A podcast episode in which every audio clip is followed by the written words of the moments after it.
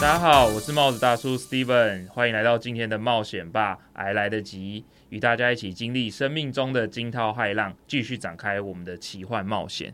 今天呢是我们的第三集，帽子大叔，我为大家邀请到了一个重量级嘉宾。今天我们我们有帽友来开箱啦，太好了！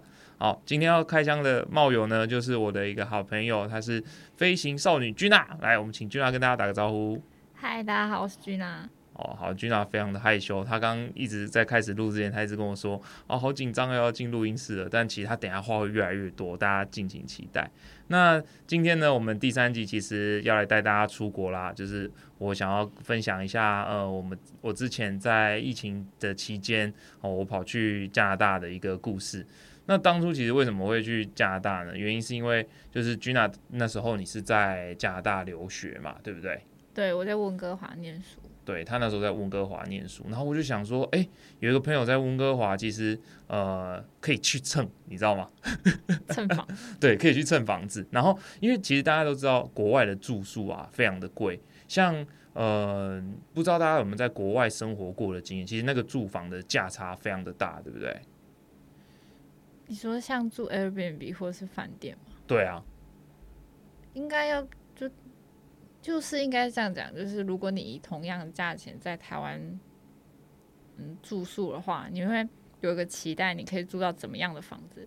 但是有点像是你在台湾花可能哦一个晚上一个人三四千块住，可是在国外你可能只会得到一般 Airbnb 的品质，一般 B A B 一般 Airbnb 的品质这样。对。就非常的普通，非常的我。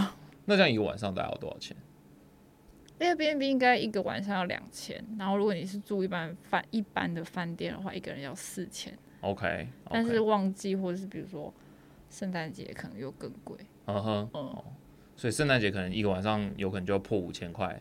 以上对，然后很一般的饭店。OK，没错，我当初就是为了这个去蹭的，因为我去的时候呢，就是在去年的圣诞节那个时间，因为那时候呃就想哇，其实，在疫情的时候也卡了很久，然后都没有办法出国嘛。然后疫情那时候其实呃大家也知道那个规范非常的严格，但是呢，加拿大是属于比较早开始解禁的，就是他们当地落地之后不用再做隔离。然后也不要，也不用再做什么筛检，都不用。我记得他那时候就有宣布一个政策，就是说你只要有打满三剂的疫苗，嗯，然后就可以直接去当当地就直接入境，其实就没有什么太比较大的差异了。嗯，所以我那时候呢，其实是在台湾那时候都还很呃，我记得大概是八九月吧，就是都还还是再早一点，就是都还需要戴口罩，然后而且是你出国回来的话。还要再隔离十四天，就是等于是说你回国回到台湾之后还要隔离十四天的时候，我就开始在计划这件事情。所以在这边也想跟冒友大家来讨论一个议题哦，就是大家通常啊会多久开始计划一个出国的旅行？提早多久？当然你是属于冒险派，还是说走说说走就走这种类型，还是是可能万事都要先计划好，我明年的什么时候要干嘛干嘛这样？就让你觉得你是哪一种类型的？我觉得看远近哎，因为如果你说哦，明天要去日本，听起来还蛮 OK 的。听这样很 OK 吗？明天去日本这件事情是，就只要有，就是像日本、韩国这种，你机票买了，住宿都蛮好解决的。嗯，所以很近，或者是之前有去过的国家，我就觉得哦，明天去也可以。好。但是如果是你说哦，明天要去美国的话，我就想说，哎，那要什么签证啊，或者是那里不熟悉，我没有去过的话，就会想比较多。OK，那举例，如果是想去加拿大嘞，我去加拿大，我去加拿大，因为要念书，所以签证准备了有一年吧。嗯哼，就没有那么就算是有计划的啦。OK，因为如果你去那里没有计划，感觉很容易。因为海关会问你问题啊，你要办签证，他会说你要来多久，你住哪里，那些问题你需要准备啊。对，如果不行的话，你一落地你又被遣返，这样很好笑哎。他会直接把我们抓起来吗？他会就觉得你怪怪的，然后就会你连机场都没出去，就又回去啦。哦，我是没有进过那个小房间啦，但是我朋友们有进去过，都说蛮可怕的。嗯嗯嗯，哎，可是如果是我的话，我会觉得有去过的好像就没那么紧张了。就是因为像我那时候出发前，我我有申请那个加拿大的那个 ETA，就是它有一个电子签证，其实蛮快，就是上网然后把资料填一填，然后而且网络上都找到教学。我那时候真的是手把手就看网络上那个懒人包，然后一个一个自己 把它填进去，然后填完之后呢，他就丢，然后付费付钱，我记得好像一千块吧，然后他就会寄一个那个 email 给你，就是说哦，你已经通过 ETA 了，然后你到时候去就直接刷脸。他他有个刷护照跟刷脸就可以通关，这样。嗯，去美国也是这样子。对，所以所以其实有去过的地方的话，你就会觉得时间比较短是 OK 的。对啊，就觉得哦，就去啊。所以假设有一个朋友等一下打电话给你，就说：“哎，君雅，那个下礼拜一要不要去加拿大？”哦，可以啊，七加酒都是他付的话，我马上就可以跟他去了，没什么大不了的。所以所以其实是有有那个有人 出钱去就就 OK 这样。对我大部分都是这样，就是我觉得如果以出国来当冒险计划的话，钱算是经济上算是蛮重要的一个一个标准吧。嗯，因为其实人家都说出外，要么靠朋友，要么就靠钱啊。你你去你忘记带东西，你去当地再买也 OK 啊，只是这是价格问题啊。OK，就是出国不用带衣服，去当地再买这样，空行李箱去，然后满满载而归，满载而归，对，OK 的，OK。因为其实说到出国旅行这件事情啊，像我自己过去的经验啊，我从来没有没跟过团过，就是这是我第一次真的自己完全从零开始去买机票，然后可能找一些交通方式，然后到甚至是过去其实我出国就算是自由行，也是会委托旅行社自己，哎，委托旅行社来订机票或者是订住宿的地方。那但是你之前好像跟我聊过，说你其实没有做过这样的事情过，对不对？我没有跟旅行社买过机票，也没有跟过团，我都自己买机票。什么什么样的契机点会想要自己买机票？我第一次出国是大学的时候，跟我姐姐一起出去去日本玩，然后我不知道哎，我我的想法就是我要出国哦，那我要买机票。就这样子，然后我就上，我记记得是长隆吧，就是就开始订我机票，然后住宿就看一些什么去发购啊、普平达康这样看一看，然后我就订好了。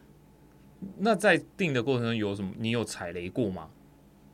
大部分都没有哎，就是上网查一些，就查资料。我觉得机票没没有什么好踩雷的吧，而且日本也不用签证 哦，就直接去了。这是一个出国经验非常丰富的人，看着一个。出国小白在那边傻笑，但没有，因为其实想我想跟大家分享的是，我那时候买完机票之后，我是从那个第三方的类似订机票的网站去订的。然后我一订完啊，然后那个刷卡刷下去之后，然后那个银行电话就来，哎，请教 Steven，你刚刚有刷一笔啊四万多块的机票吗？然后我就说哦有，他说好，谢谢，我们已经拨款了这样。然后一打完那通电话下来，然后那个他会打电话给你哦，呃，信用卡公司会打电话啊。哦，四万块就要打电话？对，因为我额度比较低，不好意思。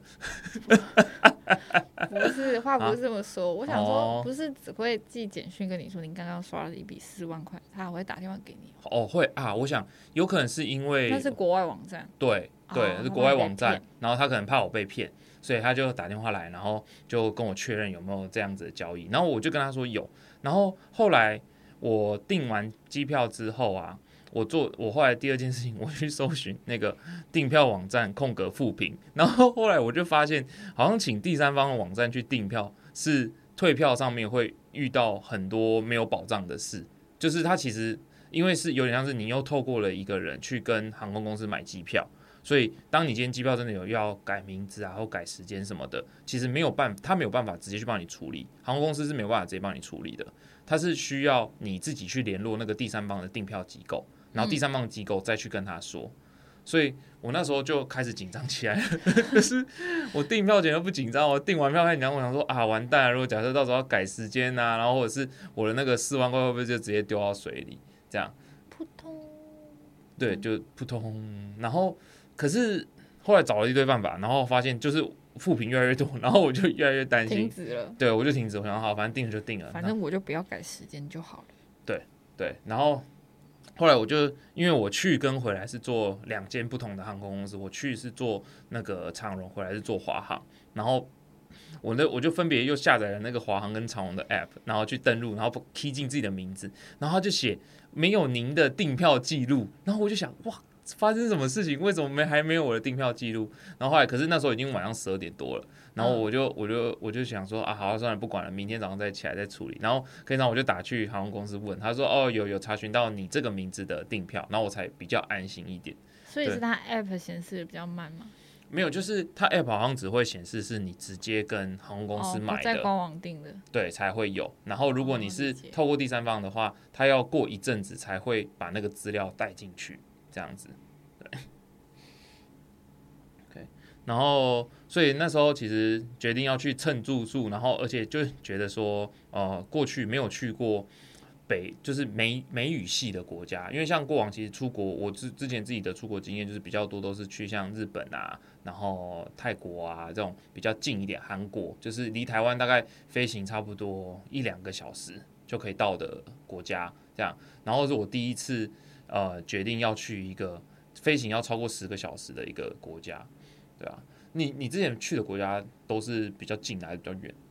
都蛮近的，就就像你刚刚说，可能最多就三四个小时会到的地方。所以加拿大，我记得直飞要十二个小时嘛，差不多十一十二个小时。嗯，也是我第一次搭长途的飞机。离台湾好像大概有一万公里哦，对不对？对，隔了一大片海。对对对对，就是要。这样。啊，也有些人会先飞去那个下图，再转机，转机，对，转机到乌哥华这样，OK，哦，然后所以，我那时候其实呃决定要去决定买了机票之后，其实我我发现其实旅程的开始啊，当你做了第一步之后，后续你就会开始自己去往后推，就是哦，我我那我接下来应该要做什么？因为像我后来第二第二件 就是那阵子最常做的事情，就是我就在 Google 加拿大有什么好吃的或好玩的。对，因为温我我我要去我们要去的国家是温哥华，然后呃，对温哥华其实过去只有在那个地理课本上面可能有稍微翻到，就好像哦，它有个蒸汽钟啊，然后可能是在呃西边，就是如果是以加拿大的话，它是它是在一个西边的城市，然后其实就对温哥华没有太多的认识。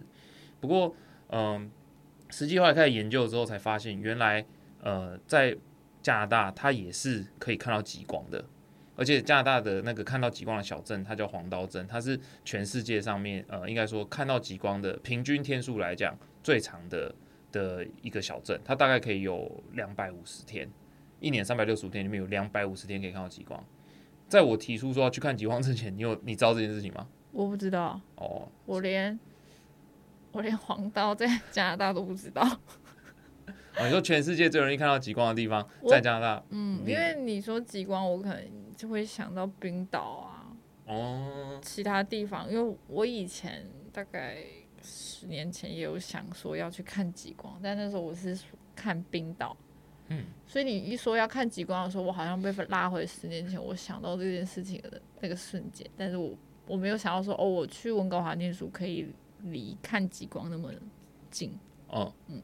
所以这部分有点像是因为我提了这件事情，然后你才开始觉得，哎，好像可以哦，好像可以哦，对。所以后来我们就有讨论一阵子，底下，然后后来我们就决定说，在我们这趟旅程，我这样去加拿大访友的旅程当中，我要把看极光这个行程加进去。对，然后因为其实虽然我们这只是一个想法，但是其实它背后后来我们也付出 蛮多努力的，因为就是它就变成说你要先定。从温哥华又要到呃那个黄刀镇的一些机票啊，然后可能还有在当地的一些住宿，然后服装的一些租赁啊等等，还有可能还要去看要有什么样的行程是可以在当地有那种那个 daily tour 可以去可以去参考的，对。然后所以呃这个等一下后续我们会再跟大家分享到。那接下来就要我们要进到就是说，其实后面啊就呃开始一直疯狂看很多极光的影片。就是看那个 YouTube 上面，大家有去分享说，哦，看看极光啊，大概会发生什么事情？就我就开始幻想，你知道吗？就幻想我现在坐在那个大满满的那个雪地里面，然后极光在满天星斗，然后那极光在在在那边闪烁啊，然后欧罗拉跳舞，人家讲说女神在跳舞的这种感觉，这样对。可是，就像你自己在出国的前，你做功，你是会做很多功课的人吗？没有哎，没有。不是，就是我有点，我觉得出国很像在，很像看电影，就是你大概知道哦，这个国家是冷的、热的，然后文化风情可能跟台湾很不一样。比如说哦，我去的是呃英语系国家，然后讲的语言也不一样。我觉得很像看电影，就是我也我是不看预告片的人。你是看电影从来不看预告？我不喜欢看预告片，我都看海报，然后看感觉。我觉得哎，好像不错哦，就是看了。因为我就觉得有些电影预告片都看完了，嗯，我就会有一种。啊，就这样，就就就是这样子吗？我会有点失望，所以我喜欢在家。然后我去那里之后，就开始一切都是新的体验。哦，嗯。可是你看预告，有时候看完预告，你没有进电，你还没进电影院前，你也不知道是不是真的就跟预告演的一样啊。那我就直接去看电影，两个小时在那里看啊。这样不会觉得那个风险很高，就是有点有点像是说，呃，有些人可能会像我一些朋友，他可能会觉得说，我难得出国一次。就就难得出国一次，我必须要把那个不能去必去的地方都要去到，这样对。可是如果你没有事前先做功课的话，这样要怎么避免说漏掉这些行程？这样就是我还是会简单查一些，嗯，但是我心里不会觉得说那个就是必去，因为我觉得我去到那里一切都是命运的安排，我会体验到什么就是会体验到什么。哦，对，所以有点像是比较偏没有计划派。就是让他自由自由生长。有些人会把 schedule 全部都排的很满，就每天我就是要去 A D B D 这样。我可能整个行程就有 A B C 三个地方是我一定好想要去的，但是其他就是随缘。哦，因为因为我我自己之前都是跟团比较多嘛，然后跟团其实大家就知道，就是每次出发前旅行社就会发一个小本本啊，然后就会把你礼拜一到礼拜五的那个行程都就是。第一天到第五天的行程，就比如说礼拜第一天搭几点的飞机。像户外教学会发一个单子，对，很像以前大学办迎新宿营，然后它有那个活流，你知道吗？就是你知道它就会有一个表格，然后就是午餐时间在哪间餐厅这样。对对对，然后还备注哦什么原住民风味餐，类似像这种的。然后什么哦几几点到几点哦在什么呃泰鲁格国家公园，然后什么，然后接下来什么欢乐的旅游时间，然后最后一格一定是欢乐归附，就是或者是平安返家这样，类似像这样的。所以我自己之前的经验就是。呃，有人会去做计划这件事情啊，但是呃，也有几次自由行是我自己去排行程。可是我我觉得我我有点介于中间，就是我是喜欢先有一些计划，可是到了现场之后没有去到那个地方，我也觉得没关系这种。对，但是就会说啊，我原本计划去哪里，可是后来没有去这样子。对，哦，所以你是真的是冒险冒险，你也是很冒险霸的一个听的一个冒友哎。冒险体质，冒险体质哎，你有冒险体质哦，就是出国都不用计划，这样有机票跟住宿就好，就是就要也是要承担一些风险啊。有有你印象深刻比较什么踩踩到雷的经验嘛？或者承担风险？我之前去日本的时候，因为我我这个人消费支付习惯是刷卡跟电子支付，但是因为我大学的时候去日本，我就觉得哦，我有带信用卡就可以了。然后后来他那个就是他那个一张很像西瓜卡，就是他们的交通卡，嗯，储值是要用那个现金的，嗯，然后我现金日币有点换不够，然后就有点慌张。我那时候一直在算，说我到底还有没有钱可以回，就是搭从市区到机场的那段，就是交通费，因为那个时候是大概。七八年前的日本电子支付也还是没有像现在一样，就是这么的方便。有些地方还是比如神社啊，你还是要用用现金。但是我很常遇到这种我没有现金，然后不知道该怎么办的问题。但是我又在日本，我又不能去 ATM 领钱，当然也是可以，但是很麻烦嘛。哦，哦，我那时候天啊，现在要怎么办？那我要怎么回去？难道我都要搭电车去机场吗？我当时有慌张了一下，但是好险还是顺利解决了。那你后来怎么怎么换到钱的？我没有换钱啊，我就我去，我就 keep 住我身上所有现金哦，我一定要有这些钱，我才可以回去啊。对，哦，先预留起来。就是当我发现候已经快不够了，嗯，然后我就赶快先把那些钱就是收好，然后觉得不能再用那那笔现金，其他都刷卡，然后以后要用现金的地方，我都一律说 no，藏在鞋底，把那现金不用藏在鞋底，反正就是另外挪出来就对了。哦，对，我我以前出国的时候，我会把钱放在鞋底。不知道是看电影学的，因为就是就是那个紧急预备金啊。假设你今天真的身身上被抢的时候，所以我以后去你家可以开鞋柜，然后看有没有钱吗。没有没有没有，要要等要我出国的时候，就你可能可以在机场把我拦下来，然后检查我那个鞋底。那个靴子里面，你感觉很 臭。哎，不要也是不要不要嫌，好不好？OK。凑钱。哦，然后其实后来买买完机票之后，其实就是一个漫长的等待期啦。然后因为那时候呃疫情的政策也开始慢慢的解封了，所以我记得一直到我出国要去机场的那天，呃，机场里面其实还是蛮冷清的，就是没有什么没有没有太多的人，然后。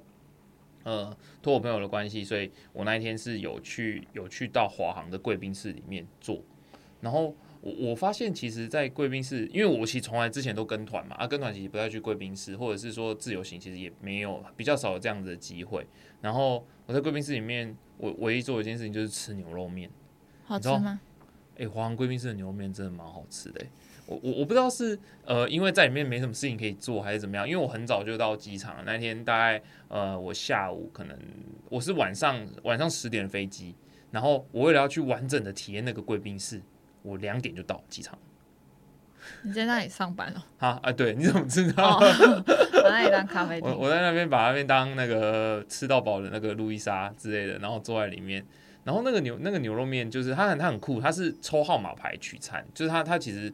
也不是要你点什么，因为可能去的人就是太多人都在那里吃牛肉面了，然后所以就是它就是很像那个抽号码牌等号嘛，然后就叫你说哎几号，然后来拿你的牛肉面这样，然后吃，然后那牛肉面小小一碗，然后很有点像是清炖卤味的那种感，加热卤味，然后好吃版的，好吃版的，嗯，可能跟钱柜的牛肉面的味道接近，但没那么重口味这样，对对，然后然后哦，我觉得贵宾室里面很酷的一个地方就是它可以洗澡。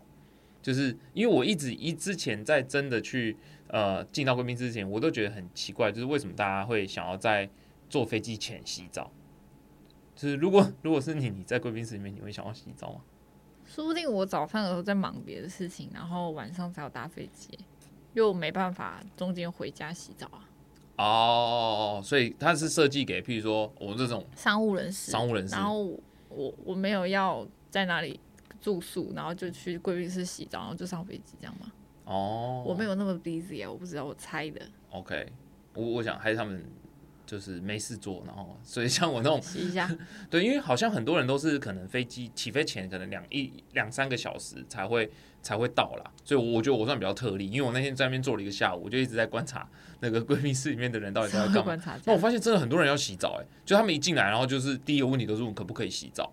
然后，所以就因为他洗澡要排队，他有好像我我记得那个好像两间还是三间那个淋浴间，然后他就一直问说：“哦，那可不可以洗澡？”然后那个 服务员就会说：“哦，那你要排队要等一下这样子，对啊，哦，然后后来后来我就要准备上飞机嘛，然后我我觉得我印象比较深刻是那时候在机场的时候，就是还是大家都几乎都会戴口罩，就是大家那时候那时候都还是戴口罩。很多，然后我我那个时候飞机上好像一定要戴口罩。哦，对对，上飞机之后他会要求你那个起飞的时候要把，就是登机的时候要把口罩戴起来。可是坐到飞机上的时候其实是可以拿掉，是没关系，不用全程都戴着。我记我印象中啊，因为比较久之前，我我印象，因为你吃东西还是会把口罩拿下来嘛，而且你坐十几个小时这样子，对吧？然后我我只记得那时候在起飞前，你还跟我说那个温哥华还下大雪，对不对？就是很冷的时候，在下大雪，很冷。然后，然后，但我就想说，有吗？怎么可能那么冷？你不要那边夸张。在你来之前，我就一直跟你说，哎，这边蛮冷的，就是大部分就是冬天十一、十二月的时候都会有，可能平常就是负三四度、三度、四度这样。但是我觉得在台湾的天气，我记得台湾冬天二十几度就算凉了吧？嗯。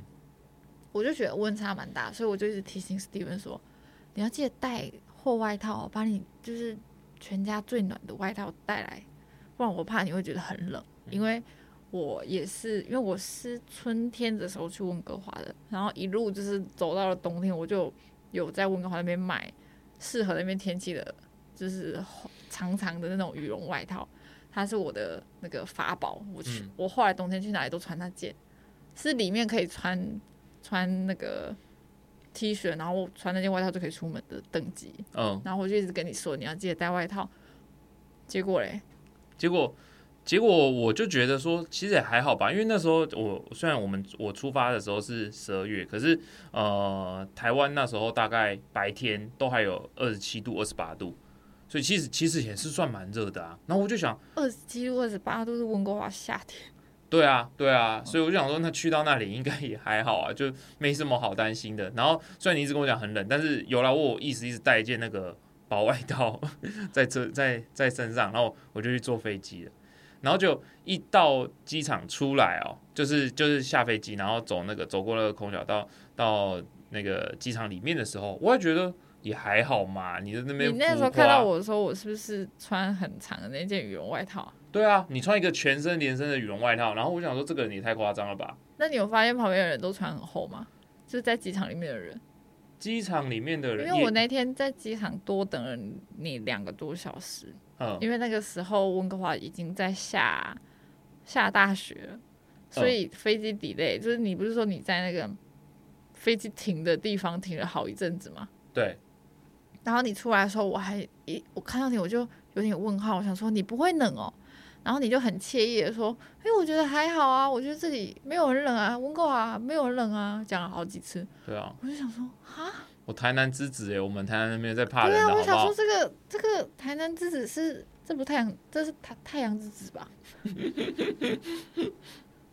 因为因为其实，在在到机场的时候，我觉得没有每个人都穿很多啊，他们也是就是有些也是穿外套哦，有啦，外套是几乎都会有，然后。靴子吧，比较常看到的是靴子。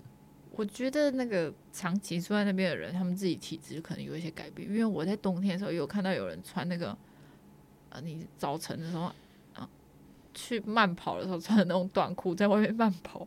那个时候我也是很问号，想说啊，我们是不同人种，然后有差这么多，我超怕冷，然后你穿这样子去慢跑。所以你看到我的时候，你会想说这个人超超怪的，就是怎么穿这么少这样。就我我那时候就想说，哇，他真的很耐冷哎。嗯，我那时候也这样觉得。嗯，但是我我记得我那时候就马上跟你说，那是因为这里有暖气，你还在机场里面。对对对对。然后他那个就是温哥华机场，你出境的门口后面就走一下，下楼就会到那个搭 SkyTrain 捷运的地方了。然后一走出那个门，就像进到冷冻库一样，那个风。你就会看到，就是因为以后就是下雪，温哥华的那个 SkyTrain 车厢是会结冰的，嗯，它会有那个霜，就有点像你就是在冷冻库，只是你在冷冻库里面，你看到那个门结霜在里面，嗯，而且门还会关不起来，因为冻住了，被雪冻住了，都被雪冻住，对。然后我，你有看到吗？有啊，我看到啊，我看到，我后来上车我看到啊，因为那时候我就觉得，哎，其实也还好，不太冷。然后我一。出那个就像你讲，出那个机场的大门，然后要接去做那个 SkyTrain，就是有点像是温哥华当地的捷运的的地方的时候，很像是进到那个 Costco 那个冷冻蔬菜区，到去过吗？就是放牛奶的地方，放牛奶的地方，然后比那个再冷大概五倍左右。因为我我从一个就是平均温度在二十几度的地方，直接进到负十度。我记得那时候外面那一天是负负负十度，对，负十度。然后可是。没有人的表情上有变，所以我的表情也不能变，因为我想我不能被发现我我好像很冷这样子，然后我就站在那边，然后我就开始跟君雅说：“哎，我我觉得有点东西哦，有点冷哦，有有点东西哦，有点东西。”然后君雅说：“哦，对啊，等下那个车子来就上捷，就是上那个 Sky Train 就会好一点的，里面有暖气。”对，然后我我以为他说的好一点是就是回到机场的那个温度，结果没有。我觉得他们的那个暖气没有像。没有像日本地铁那么暖，因为日韩的地铁的里面的暖其实是从那个椅子底下出来，是真的，我记得是真的蛮暖的。嗯，但是那个 SkyTrain 它是它是有点像文湖线捷运是在上面的，对。然后它的暖气没有做那么强，加上它有分旧的车跟新款的车。我记得我们那天回市区的时候是坐坐旧的车，那个旧的车根本暖气只是让你觉得没有外面那么冷，嗯，但还是很冷。真的很冷，这大概可能会回到五度吧。对对对，然后而且那时候我我冷到是开始会有一点不想讲话那种，所以你后来就变得很沉默。我想说，怎么刚来然后就这么沉默，没话聊吗？不是没话聊，是因为我开始觉得有一点冷了，而且对劲了，而且其实那蛮震撼，就像你刚刚讲那个那个玻璃，它那个车门这样哐哐哐关起来之后，然后上面会有积雪，就是那个窗户上面是会有积雪，而且虽然那天到的时候是晚已经晚上了，可是看出去真的是直接白茫茫一片这样。全白，嗯，下大雪的时候，他们的建筑物就都是白色的。对，就是我，因为我不知道说那边已经下大雪，我以为就是下雪而已，就好像是那那那一个礼拜是暴风雪等级，对不对？对。而且你说好像我到了前一天，机场还被 shut down。对，就是整个风速都不能起飞，因为雪把所有的跑道都盖住了。所以你突然看到一个很像从热带来的陈家长，然后在那边说不会的，就是就是那种呃。不，就是有点像是那个初出茅庐，然后感觉到没什么样，然后天不怕地不怕这样，然后穿很少的人，你觉得这个人超强？我我觉得你很像从别的宇宙来的，别的宇宙，就突然间从别的宇宙来，传传送来了这样。对，然后就嗯，这里是怎样这样？可是我我其实其实我自己到了机场之后，我也有这样的感觉。我坐在那个 Sky Train 上面，我我也会觉得我也是被传送到别的宇宙哎。因为你从一个呃，你可能十个小时前，你还在一个你文化语言啊，然后可能肤色都跟你周围的声音都会变成别的语言的。对对对对对对，因为我以我以我想象中的欧美国家可能是他们都一直讲英文，所以我已经做好了要来练音听的准备，就是说哦，去到那边可能全部英文，但没有，在 Sky 圈上面有什么印度语，然后有韩文，然后可能还有还有大陆人，对，然后当然有时候会听到你。能马上理解的语言，然后跟你知道他不是在讲英文，但是你不知道他在讲什么。对对对对对，就对，就我很认真想要偷听这样，但不是。然后而且你看到的人种也会差很多，就是有一就会很明显知道哦，他是印度人，因为他有包头巾，或者是可是回教啦，就是不一定是印度，但是因为温哥华有很多移民，嗯，所以就是说有点类似大熔炉，有各种人种啊，有各种语言肤色。所以你在那里就不用觉得说害怕自己有好像很怪，因为大家都不一样。对，哎，你就会很尊重，就是哦，原来你们的文化是这样子想的，这样，嗯，不会说哦，如果你做出好像在你的认知里很怪的事情，你会很不好意思。但我觉得以不打扰别人的前提下，就是大家都互相尊重，嗯，蛮好，蛮好的这样。然后我我印象很深刻，是我记得我真的我们下了那个捷运。就下了 Sky 券之后，要走到你租的那个房子的那里的时候，开始越来越冷，你知道？就是他，因为我穿我穿那个那那个 New Balance 的那个慢运动鞋去，怎么会有人穿 New Balance 运动鞋？啊，不知道穿什么鞋？至少要买一双靴子来吧？不是啊啊，就是啊，我在台湾就是穿 New Balance 啊，我去也是穿 New Balance，我记得那种哦二。我忘记那个型号，三二七，三二七，哦，对对对，那双三二七。啊，因为三二七旁边是有点类似麂皮的材质，然后其实它是蛮透气的，然后越走你那个觉得那个脚越来越冰，你知道吗？就就很像那个企鹅，就是那个企鹅走在冰上面，然后我我一开始会觉得没没什么感觉，可是越走你的脚会越来越湿，因为它那个像雨渗进去这样，对，有点像雨渗进去，然后所以。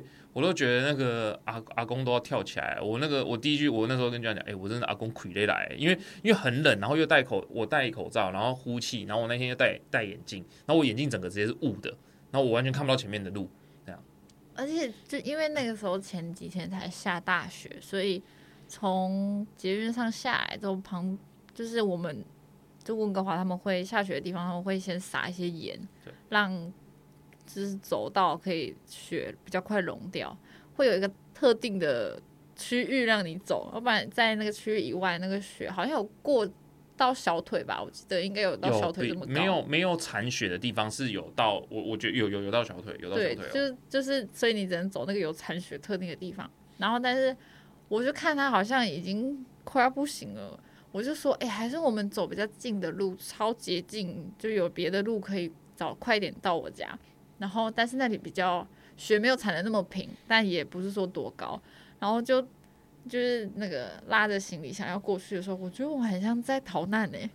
哎，真的，那个 你很像在逃难，你根本在骗我好不好？你说什么有一条比较近的路，那个是比较近啊。那个雪，哎，那个雪也是到脚踝以上啊。我怕你要走正常的路，你你已经白了，白这样。我已经直接原地倒地，是变冰棒。对啊。哦，真的那个，而且那个行李箱是会被卡在雪里那种，啊，对，就是推不 动，你知道它就是砰，然后就就很像你的行李箱本来就在那里，然后雪只是把它半半埋起来这样。上去。对对对对对对对，我真的印象很深刻，因为去到那边，而且脚脚鞋子上都会沾到那个盐，就鞋底会有那个蓝绿色蓝绿蓝绿色的卡到那个盐，对，会卡到那个盐，出那个是粗盐嘛，就是溶雪盐嘛，就是用我不知道一种工业的盐吧。哦，OK，对，然后。然后就哦，那个光我还有跟你分享说，不觉得那个雪被就是大家踩一踩之后很像黑糖刷冰？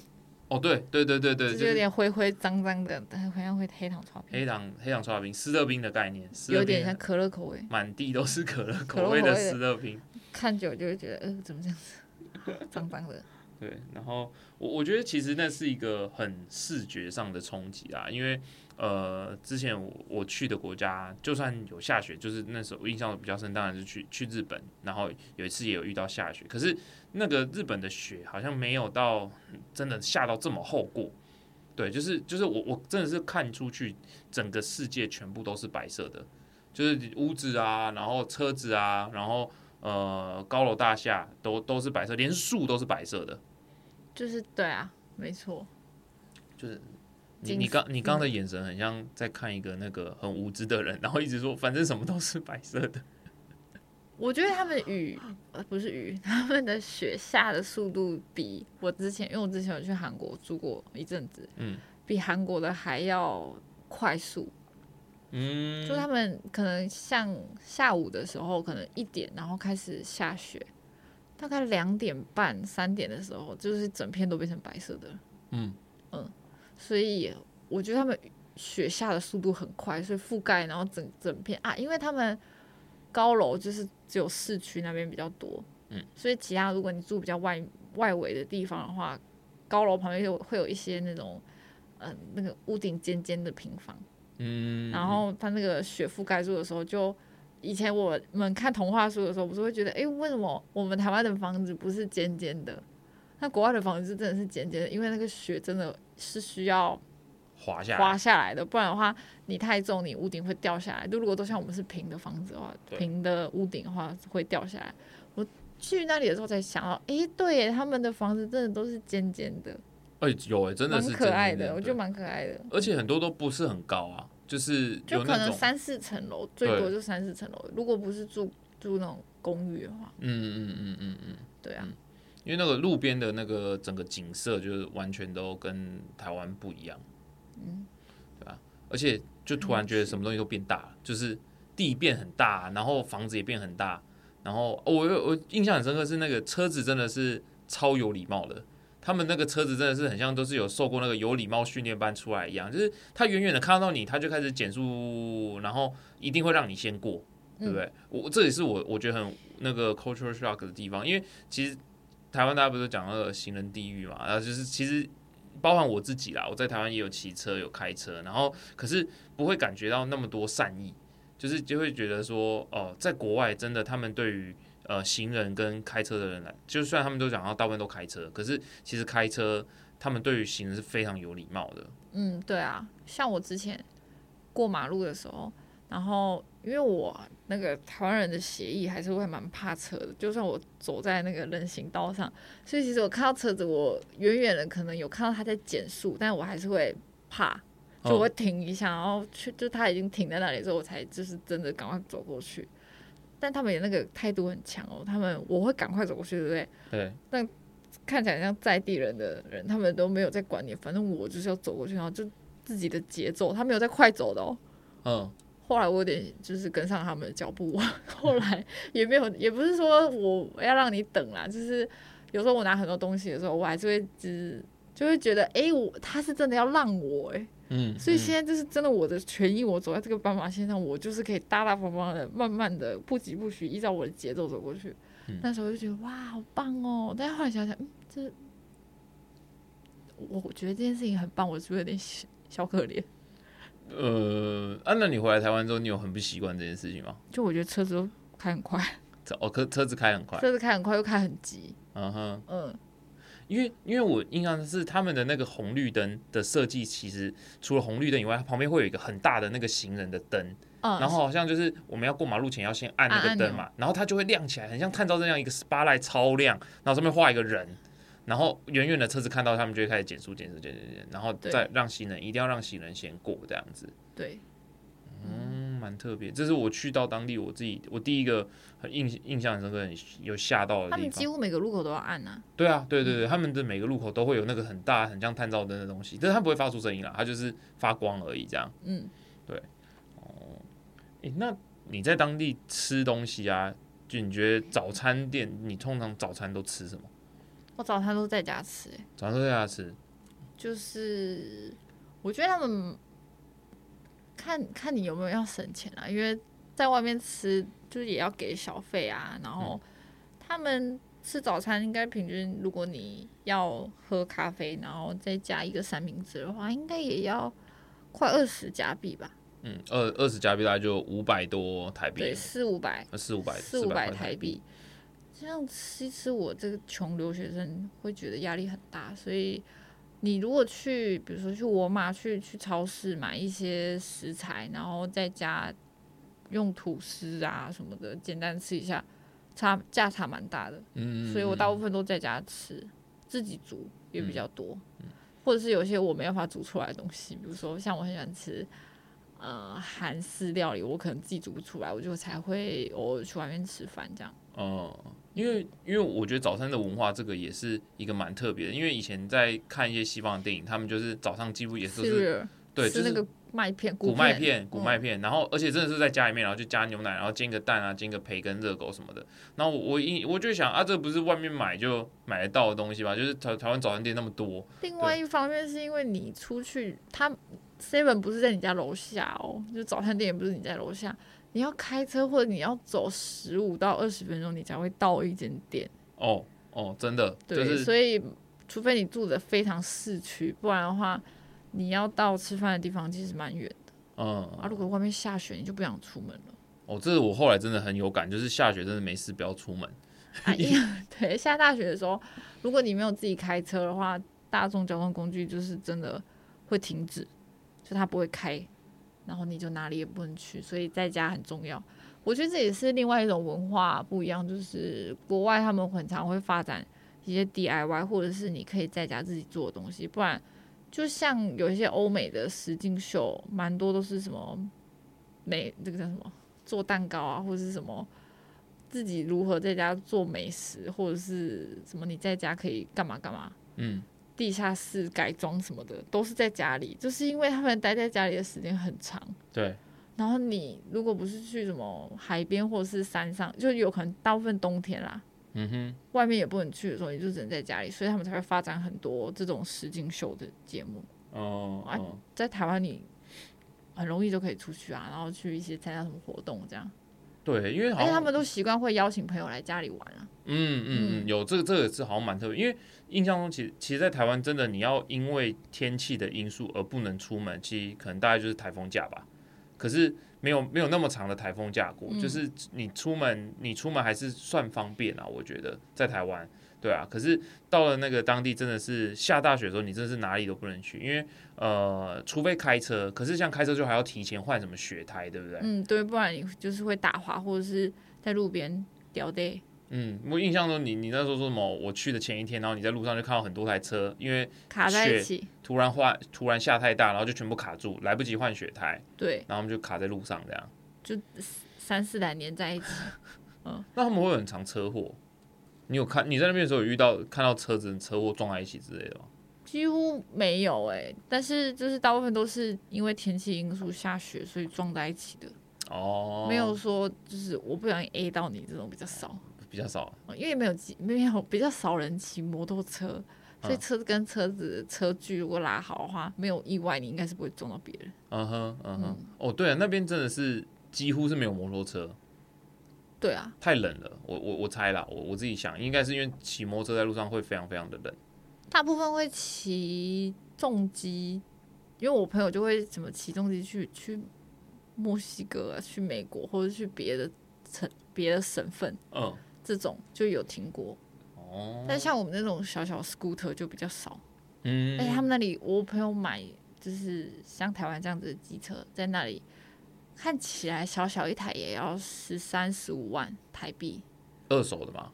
还是新的？好像是新的，那二手的也差不多钱。哦，二手也要。对，所以我觉得听起来，我知道台湾机车也不便宜，但是我就想说，嗯，它看起来很一般的机车也要这个价钱，我就想，是不是市场需求不大？嗯，对吧？因为我我我印象很深刻是早餐那时候，我们第一天早上是。就是简单弄嘛，就是在在家里面简单弄，然后后来有有几天是去外面，就是很像他们当地很连锁有很有名的那个 Tim Horton 去吃一下他们的那个早餐。早餐对，然后他的早餐其实我发现最便宜的就是真的是那个美式啊，美式好便宜哦，热美式一杯两块。两块两两块加币，就是大概比台湾买还便宜，四十块吧？对，四五十就最接近台湾物价的东西，应该就是热咖啡，因为他们当地我觉得他们喝咖啡的频率很高哎。就是很多人就是早上上班就几乎都会都会去买，然后会配一个什么汉类似汉堡小汉堡蛋堡。对蛋堡。马芬堡这种的，然后有一种很然后有那个小小的那个甜甜圈哦，那个叫做什么？Tin Bits 哦对，Tin Bits 一颗一颗球对。很像 Mister Donut，但变成一球一球的样子，迷你版的这种感觉，对吧？然后我听你跟我那时候跟我分享说，好像是他们当地那个算是他们物价相对算便宜的，蛮便宜的的饮食嘛，对不对？对，所以各行各业都会去那边卖早餐这样子。就是像你，你你路过路易莎，有时候买杯喝的这样。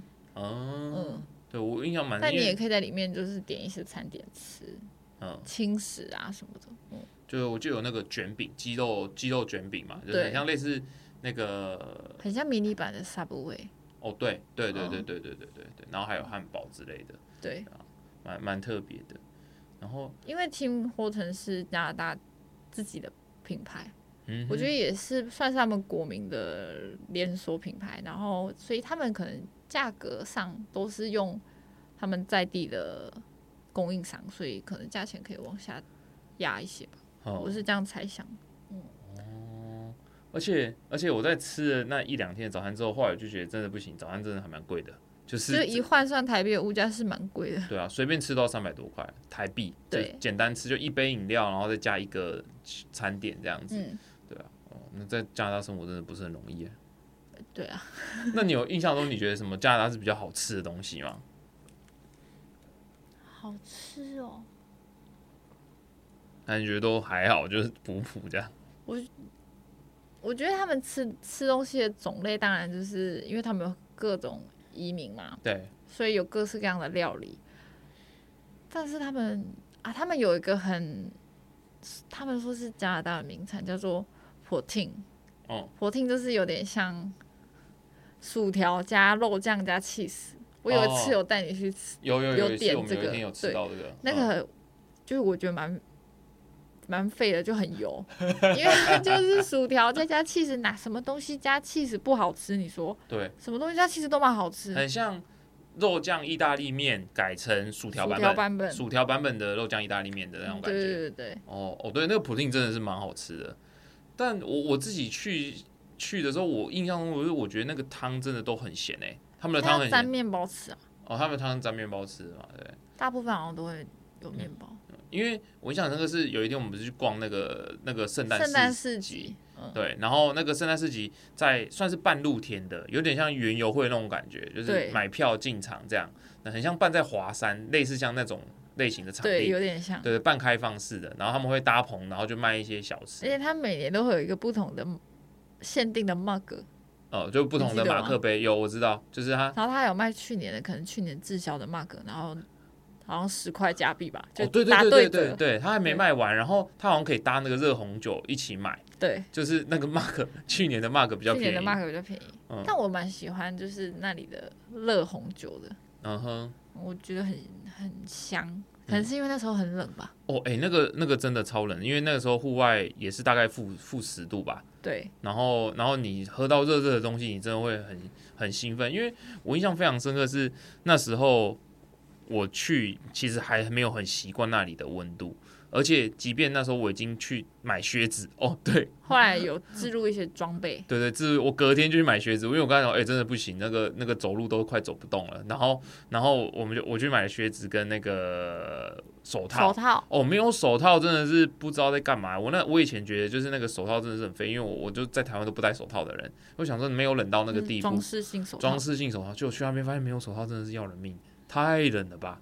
对，手会不能动，手就是会很冰、很冰、很冰的，所以后来买买了买了手套跟靴子，然后可是，在逛圣诞市集那天，其实也还是算蛮冷的，对，因为在下雪的当下是比较天气比较干燥的，嗯，才会下雪嘛。然后，但下完雪过几天，它可能湿度有点湿度有一点回来之后，你的体感会更冷。而且，圣诞市集是在他们的那个河岸边，对，地方比较靠河，嗯，所以更冷。而且而且，我记得我们去的时候没有很晚，那时候其实大概就三四点，对，下午三四点。可是呃，因为它在比较纬度比较高的国家，所以其实天黑的比较快。那时候已经算有点半黑半黑那种状态。到我们逛完出来，我记得也才七点多吧，然后就已经是全全黑了，对不对？天天就已经全黑，对吧？然后我印象很深刻，就是那个汤真的是。有够咸，但是为了生为了生活我可以忍，为了生存我不行，你知道？我就跟他说：“哎，不行，我想买一点热的来喝，因为真的太冷了。”然后他们当地的那种汤的做法是有点像是那个罗宋的牛肉汤，然后装在一个硬面包里面。那个好，你你去买的那个。料理好像是德国的哦，德国的比较德国口味这样哦，对，就它是很像一个浓汤版的罗宋汤，玉米浓汤，但是它是罗宋汤的版本，罗宋浓汤，然后里面有几块牛肉，然后放在一个那个面包碗里面，我把它全部吃光光。但是你有觉得那个冷的很快，对不对？有啊，就它本来出来的时候在冒烟，但是因为室室外温度真的太冷了，所以一下就凉了。就是在那个 Costco 蔬菜区，然后喝玉米浓汤的感觉，但是那冷十倍吧，我觉得 很快就冷了，大概不到五分钟。然后我就想说，哦我这个五百块的暖暖包，怎么五五分钟就不冷了？Oh my god，就没了，真的就没了，直接直接直接会花体这样。对啊，哇！但是我印象中很深。然后还有那天在那个三四集，我没有，我我有买那个热狗堡，我记得。就是也是德式香肠，他用德式香肠，然后去煎，然后把它。因为那个圣诞市集，它原版是在德国。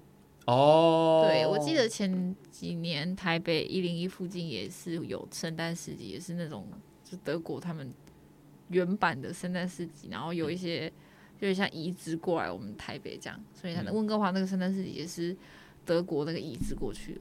嗯哼，嗯哼，对，是说他是把。德国的圣诞市集搬到温哥华去，这样比较多德国风味的食物啦。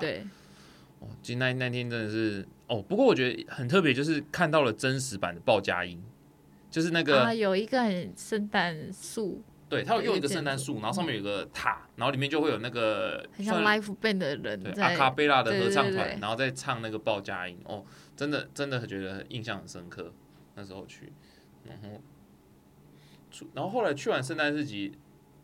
我就受不了，我就想回家了，因为真的太冷了。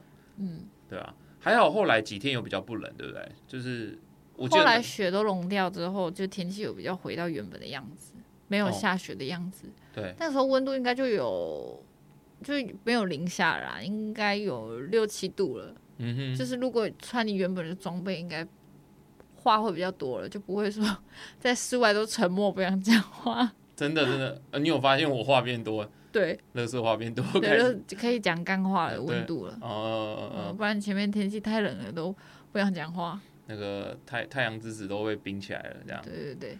哦，对啊，因为我我我记得后来有一天，那个我们去。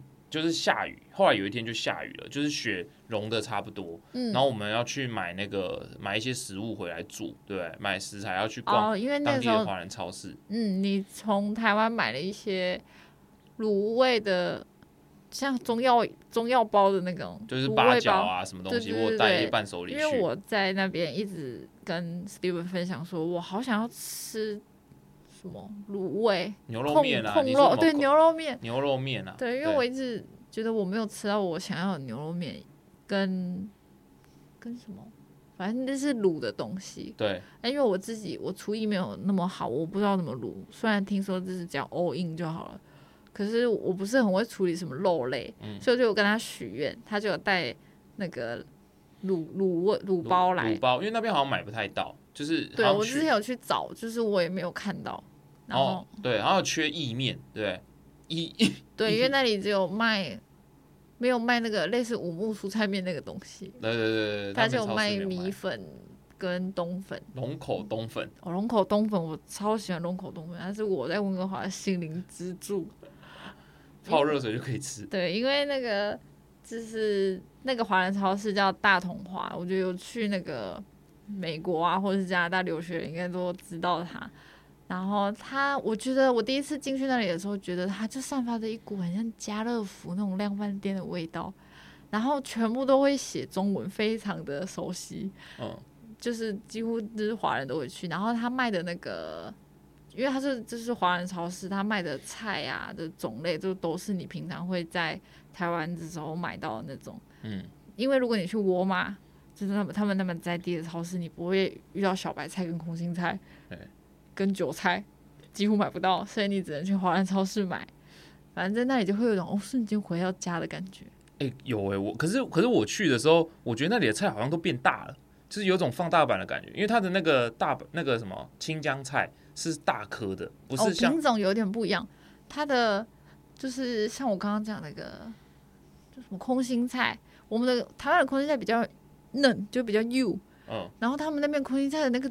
吸管中间那个直径比我们大一点五倍，就是有点像从那个小小的那种一般饮料吸管变成粗吸管、波霸吸管、真奶吸管那种感觉。对，就是还是有点不一样。就他们是同一个种类的，但是有点不一样。嗯，对啊，因为印象很深，就那天就买了一些卤卤味的食材嘛，就是什么买了那个呃蒟蒻，然后还有油豆腐跟一些鹌鹑蛋，还有猪肉。对，然后回来把那个家里面变成一锅那个很像加热卤味摊这样煮煮了一锅卤肉，我觉得很幸福。台式卤肉很很好吃，真的很好吃。自己自己讲自己讲一下，哎，不是因为你吃已经从一个地方然后换到另外地方去习惯那个食物口味之后，你突然有一天哎又回到台湾口味，因为我就觉得我是亚洲味的人，嗯，而且我又很喜欢吃热热的东西，但是在那里。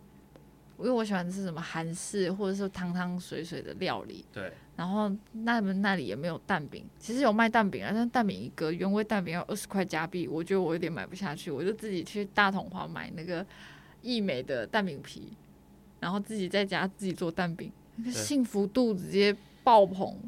我觉得去国外久了，我觉得也不用久，你可能一个礼拜之后，你就会发现，我好想要吃台湾的东西哦，所以你只能动手自己做。你说一个蛋饼二十块加币哦？对啊，哦，那就是五百块台币，四四百多，接近五百二三嘛，对，大概四百六。我有一次跟我姐姐一起去，就是他们说那是台式料理，就是在温哥华市区的一间一间餐厅吃饭。然后那时候其实我们都蛮期待的，嗯，因为他评价很好。然后我跟我姐姐也很久没有吃台湾料理，然后他有那个什么卤肉饭啊。咸酥鸡跟蛋饼，但是呢，你看到那个价钱就会想说，是我是盘子还是它很大分量？因为它一个蛋饼就是二十块加币，然后它的咸酥鸡也是一份也是二十块加币，然后卤肉饭要十五块加币的时候，我就想说，嗯，真的吗？但是我就看了隔壁桌，隔壁桌来的蛋饼，就跟你在早餐店看到的蛋饼一模一样的分量。就大小没变，大小没变，盘子比较漂亮。没有外国人的 size，没有没有，就一样的 size，但要二十块加币，嗯，大概四百多块，快五百块台币，嗯，有点吃不下去，我就想说，嗯，算了，没关系，我自己努力。后来后来我们搬到有厨房的地方之后，我们就自己做蛋饼，嗯嗯。啊，因为其实分享一下那个价差，因为我印象中我那天去买那个卤肉的食材，其实花一花大概差不多也是二十几块，接近三十块加币而已，就也是大概差不多一千内。对，但是你煮出来的分量就会跟在外面买的会差蛮多的。嗯，所以自己煮也是真的蛮省钱也方便的。哦，对啊，我那那时候。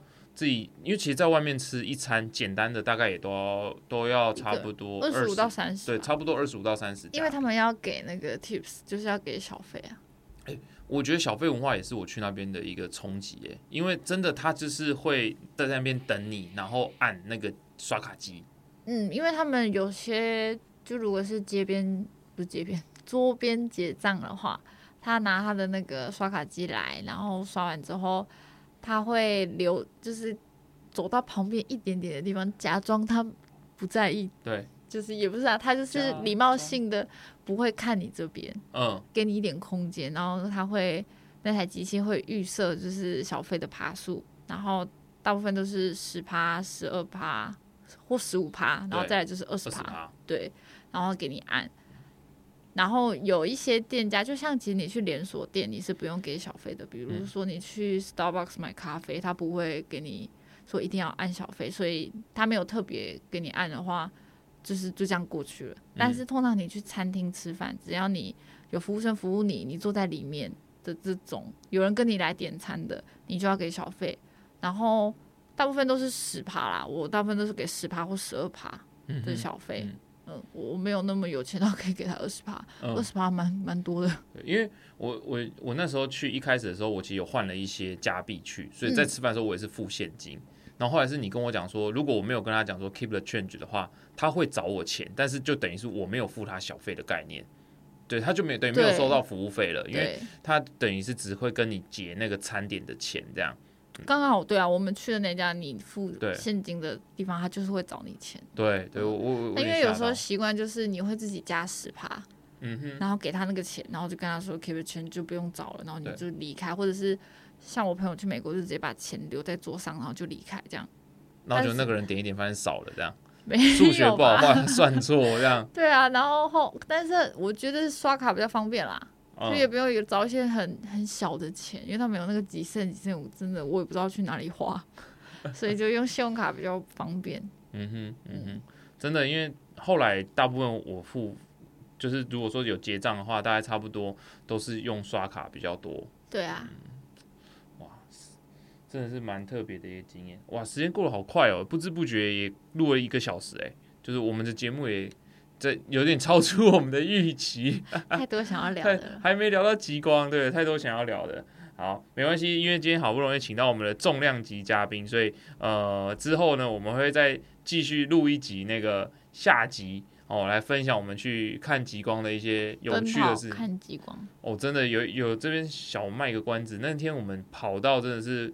把把小时候吃奶力气都拿出来了，我我已经跑到有点放弃了，跑到跑到放弃了吗？你就想说算了，会起啊那样。我不知道为什么你可以在前面跑那么快 啊，因为来不及啦，那飞机要飞走嘞，哎，很夸张哎，第一次搭飞机搭到飞机要飞走。下集再跟大家分享。对，而且因为我们前面还取消别人。那时候我们还笑，哎，那个人不可以取笑别人。对对对，没有没有，没事，不要没事，不要取笑别人，对吧？好，那呃，下一集呢，再来跟大家分享呃，我们那个在机场疯狂狂奔的故事。对，那在最后呢，也要来献上今天的冒险特调，对不对？大家是不是期待已久啊？今天的冒险特调跟我们的大来宾非常有关系哦。我们今天的冒险特调就是国蛋的。飞行少女居娜，好，大家如果之前没有听过这首歌的话呢，可以去听。那如果是用 KKBOX 收听我们节目的听众的呢，呃，我们也会放在我们的播放清单当中，大家就继续听，就可以听到这首歌。那也很感谢我们的大来宾居娜今天来到我们的现场，好，感谢。好，那最后呢，就要再跟呃各位冒友说，记得一定要追踪我们冒险吧的 IG，这样子呢才可以及时收听到我们的节目哦。好，那也很感谢大家今天的收听，我是帽子大叔 Steven，我是俊娜，好，我们下次见，拜拜，拜拜。